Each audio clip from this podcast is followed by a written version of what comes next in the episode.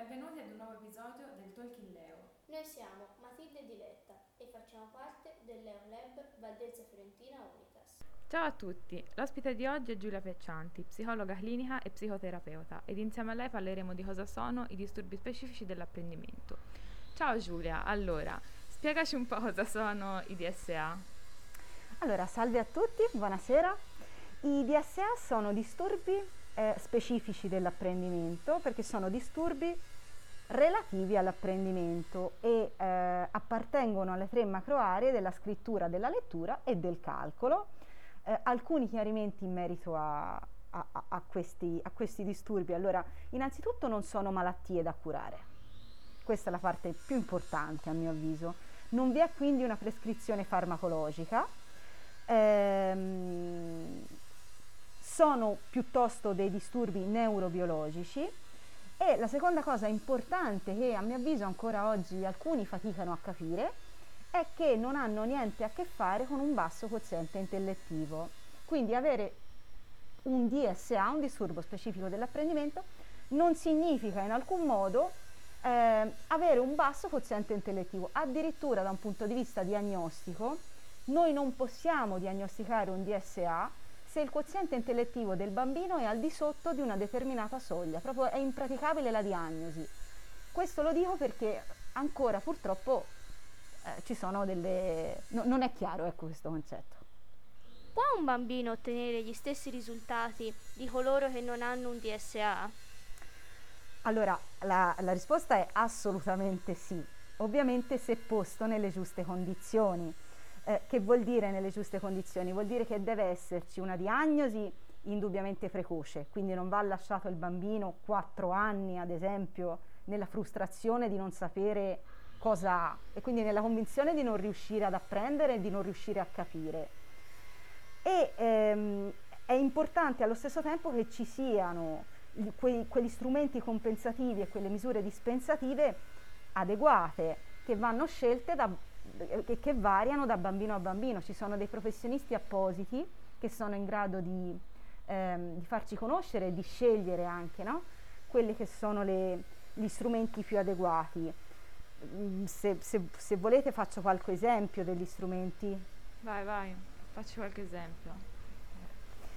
Allora, ad esempio, come eh, eh, strumenti compensativi, ovvero strumenti che facilitano la prestazione richiesta nell'abilità deficitaria, possiamo trovare la sintesi vocale, che ad esempio trasforma un compito di lettura in un compito di ascolto per un bambino dislessico, immagino, no? Il classico registratore, i programmi di videoscrittura con correttore ortografico, la calcolatrice per una discalculia, e poi ci sono altri strumenti tecnologicamente molto meno evoluti, eh, tipo le tabelle, il formulario, la mappa concettuale, ma che comunque vanno saputi costruire, perché anche il semplice atto, quello che può sembrare il semplice atto di prendere appunti, in realtà è una costruzione complessa, quindi vanno, vanno saputi applicare. Le misure dispensative invece eh, sono interventi che consentono di non svolgere alcune prestazioni. Esempio, l'insegnante che richiede ad un ragazzo dislessico di leggere un lungo brano a voce alta davanti alla classe non ha alcun tipo di senso. Ok? Perché? Perché non è un'esercitazione, non, non aumenterà la sua abilità in quel caso. Per cui si, si, attua una misura dispensativa, ovvero si dispensa il ragazzo dall'esecuzione di quella determinata cosa. Ok, senti, invece qual è l'iter che una famiglia può seguire per la diagnosi? Cioè, cosa deve fare di, di preciso? Allora, innanzitutto c'è eh, il riconoscimento della tifia, cioè eh, ci deve essere il riconoscimento ehm, del, di qualcosa che non va nelle tre macro aree che abbiamo appena, de, delle, quali abbiamo, delle quali stiamo parlando. Solitamente a rendersi conto della tifia è la famiglia, molto spesso è il corpo docenti, alcune volte è il pediatra eh, mh, viene segnalata questa problematica, dopodiché il bambino dovrà essere visto da degli specialisti. Quindi dovremo andare in un centro abilitato per fare diagnosi di SA, l'ASL va benissimo. Ehm, all'interno di questo centro troveremo sicuramente una neuropsichiatra o un neuropsichiatra infantile, uno psicologo o una psicologa, un logopedista una, o una logopedista e nei centri più grandi Eh, ad esempio possiamo trovare un tecnico della riabilitazione, spesso uno psicomotricista, alcune volte un pedagogista. Queste figure insieme fanno una diagnosi, eh, si adottano anche degli strumenti psicometrici, cioè dei test che il bambino fa, giungiamo a diagnosi con quella diagnosi che ovviamente è scritta all'interno di una relazione, andiamo a scuola, la scuola poi adotterà tutti quegli strumenti dei quali abbiamo, abbiamo parlato prima. Solitamente si rinnova la relazione ogni tre anni o comunque ad ogni cambio di ciclo scolastico. E mm, quando si fa una diagnosi? Allora, solitamente la diagnosi avviene alla fine della terza elementare, scusate, alla fine della seconda elementare. Per la discalculia invece aspettiamo un anno in più e quindi fine terza elementare. Questo non significa che se un bambino presenti delle aspettiamo, se un bambino presenta delle atifie anche in epoca eh, prima insomma, di, queste, di, questi momenti non si debba adottare del, degli strumenti che siano idonei, non abbiamo diagnosi ma di fatto possiamo comunque agire eh, sulla, sulla, problematica. Okay.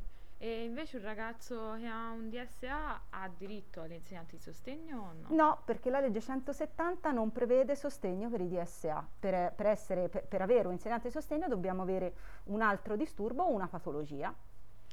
E come si riconosce ehm, un probabile disturbo specifico dell'apprendimento in uno studente non certificato? Allora, ehm, ci sono degli errori ricorrenti che i ragazzi con DSA possono, possono, fare, ad esempio una lettura estremamente difficoltosa, tantissimi errori grammaticali, per quanto riguarda la discalculia tipico è il, ehm, eh, la difficoltà nell'apprendimento ad esempio delle tabelline o nei rudimenti delle lingue straniere per loro è molto difficile. Ehm, quindi diciamo, questi possono essere i segnali.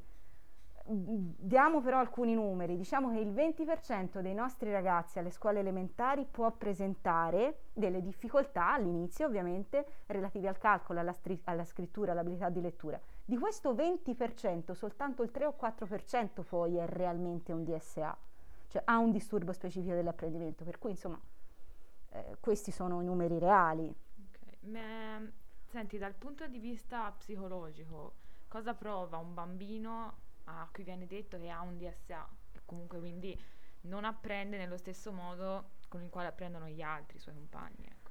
Allora, um, di solito la diagnosi dovrebbe proprio servire a questo cioè la difficoltà sta più nel bambino che si ritrova per un lungo tempo a non comprendere ciò che gli accade, quindi a, a stare, a restare in questo stato di grande frustrazione, immagino anche un abbassamento dell'autostima, ehm, perché appunto non comprende, non capisce perché lui non riesce come gli altri nell'esecuzione di alcuni compiti.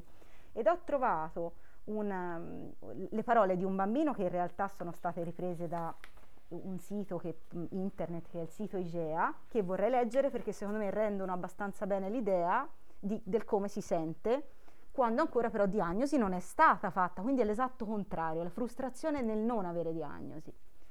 Quando leggo, nel mio cervello si scatena una tempesta emisferica. L'ho imparato guardando la tv. Parlavano di dislessia e dicevano che quelli che hanno questo problema, quando leggono, non vedono bene quello che c'è scritto, perché c'è questa tempesta fra le due parti del cervello. Io ho capito che parlavano del problema che io ho.